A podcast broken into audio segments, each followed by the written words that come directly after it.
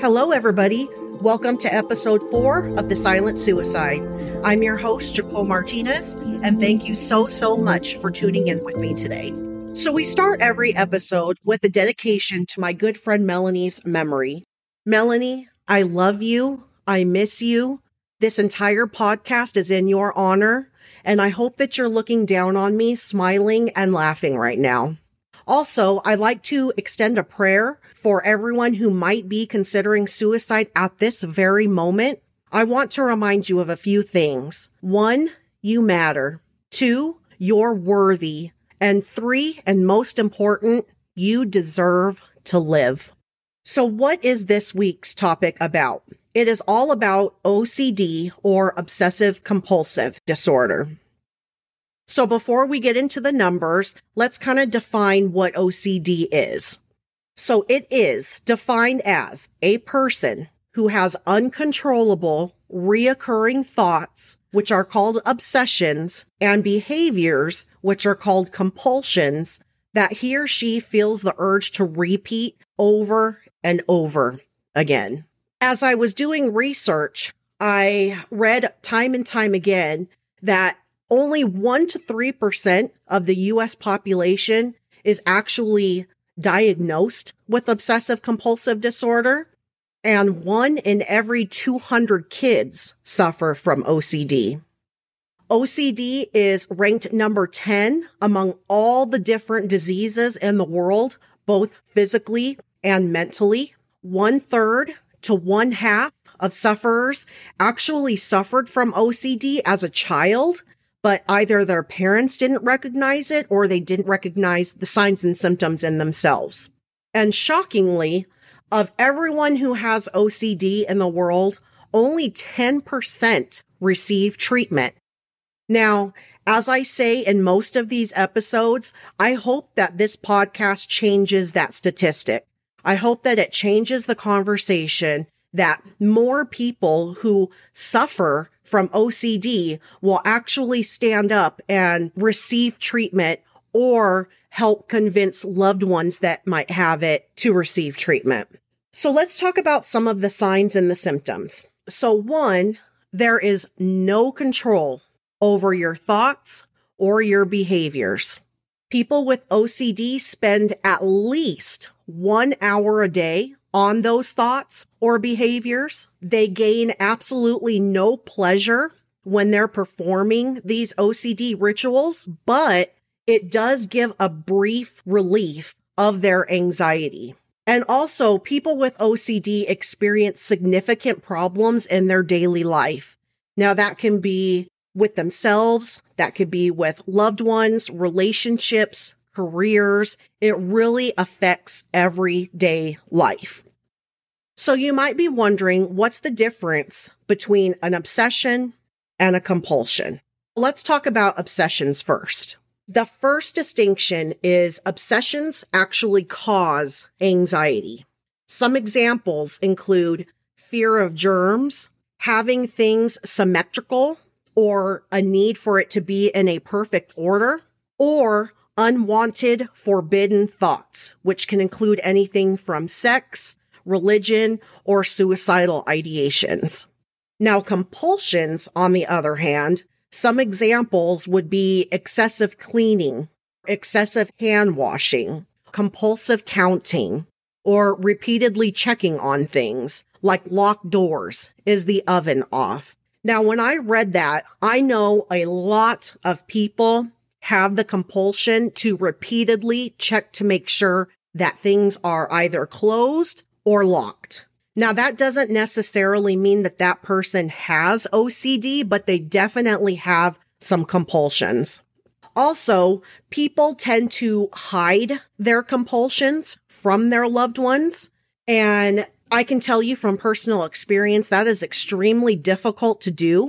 But people who suffer from OCD really become, they become a perfectionist when it comes to hiding these behaviors. So I'd like to kind of talk about some personal stories and I hope that it encourages people to, like I said, start the conversation, really kind of research and delve into the world of OCD because I really feel like it's a topic that's absolutely worth discussing. As I said in the anxiety episode, I am currently on medication. Now, the medication that I take is not just for anxiety. It also deals with my obsessive compulsive disorder. Now, before I started this medication, I had a few rituals that I did, a few compulsions. The biggest one was spelling words over and over in my head. Now, to some, that might sound insignificant. What makes it different from maybe just doing it a time or two is to do it thousands of times. I literally used to stay up all night spelling the same exact word over and over again in my head. And then it got so bad that I had to spell it and I had to visualize each letter individually. And if I messed up or the cadence was off, I would have to start the ritual all over again. I can tell you that really interfered with my daily life. Another compulsion that I had was I had to start walking with my right foot. So again, might sound insignificant. Most people probably don't even pay attention to what foot they're starting to walk with. But for me, it had to be the right foot. And if I forgot or I was walking fast or something happened and I ended up starting with my left, I would have to physically stop walking and then start all over again. And then the last one I had was the cracks in the sidewalk. I would pay attention to how many times I stepped over those cracks with my right foot, and then it would have to be even with my left foot. And again, if I walked over a crack too many times with my right foot than my left, I would have to stop walking and start all over again. Now, for my listeners that have known me for an extended amount of time, you might not have ever noticed those compulsions or behaviors coming from me, but I'm here to tell you that was an every single day occurrence. It is something that absolutely filled my brain to the point where I couldn't think of anything else. So as you're listening to kind of my personal examples of my different compulsions, I, hope that you're kind of sitting back and listening to those examples and thinking to yourself, well, maybe a couple of those sound familiar. Or, you know what? I'll do that and I don't even realize I'm doing it. Or, you know, I have a loved one or a friend that also has those compulsions and I never really noticed it before and I never really associated it with OCD. So again, I want the conversation to start. OCD is normal. And I think more people need to admit that they have a problem with it so that more people are diagnosed, which will in turn help people get assistance. So one of the big things that I wanted to talk about also is what OCD isn't. So we hear OCD thrown around often. It can be something as little as, you know, I'm obsessed with my celebrity crush, or I'm obsessed with working, or I'm obsessed with my boyfriend, or something to that effect. That's not OCD. OCD is actually a neurological problem that you simply cannot control. So one of the most fascinating parts of my research was reading about something called OCPD. Now, before this week, I had never heard of that and I had no idea what it was. So OCPD is obsessive compulsive personality disorder. Now you might be thinking, well, how is that different from OCD? All the research tells me that they are two completely different things. So OCPD involves a preoccupation with orderliness, perfection and control in every single aspect of your life. So when I read that, the first thing that pops into my mind is a type A personality. If that's you, that's okay because I am also a die-hard type A personality. Now, I will say that I have never been diagnosed with OCPD and I don't believe I have it, but I do seek perfection. And I can tell you that it hasn't been that healthy for me and it hasn't really served a good purpose in my life. So an example of OCPD would be someone that spends hours and hours cleaning their house. Now, I'm not talking about you have a friend coming over or you're hosting a party or your in-laws are coming over. And so you have to clean up the house so that it is nice and clean. That's not OCPD. That's just taking pride in your home. Another example is your closet is very orderly and it's probably aligned by color, by type, you have shirts in one section, you have pants in other sections, and you have shorts in another section.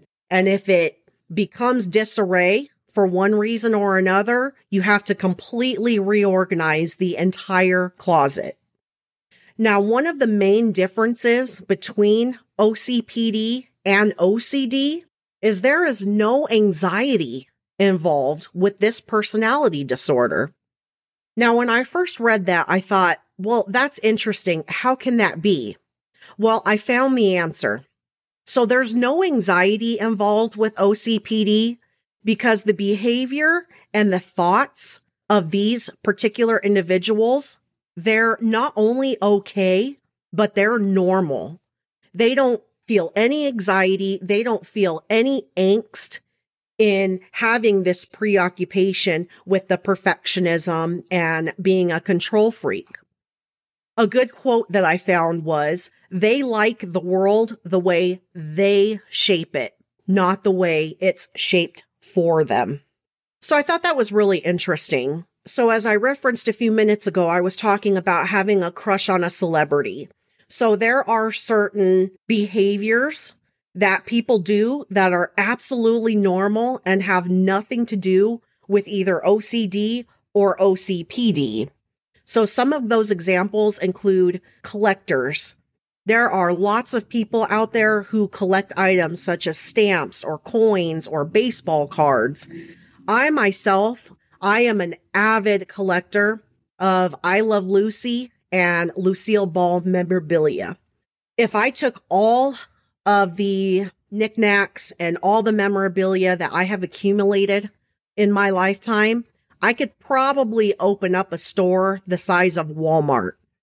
Now, that's not an obsession. That's just something that truly brings me happiness. I like these unique items and books and Barbies and different dolls. And it just, it really, really provides me happiness. So we all know what just started maybe a week or two ago. I'm not sure. I'm sure someone will correct me. Is football season started. So we all know that individual, not to sound stereotypical, but it's usually a guy. They love sports. They can name any sports statistic. They can name any football player. They can recite every play of every football game that their team has ever played in. Those people do also do not suffer from OCPD. That just means that they're sports fanatics, and that is absolutely okay. Issues on the other end of the spectrum, such as compulsive lying, compulsive gambling, or compulsive shopping, those behaviors are also not considered OCPD, but they are considered a mental illness and can be helped through both medication and therapy. Let's bring it back full circle and talk about how OCD correlates with suicide. So, although it's been long known that the risk of suicide is higher for people with different mood disorders, maybe anxiety, depression, or schizophrenia, the relationship between anxiety disorders and suicide, there's still some research out there that's still being developed. Recent studies have shown that people with OCD are 10 times more likely to die by suicide than someone who doesn't suffer from OCD. Actively thinking about suicide, which is often called suicidal ideation, also appears to be a relatively common thought among people who are affected by OCD. So, some factors that predict whether someone with OCD will attempt suicide. Again, it's not 100% clear. The research is still being done, but it really depends upon the severity of the OCD symptoms.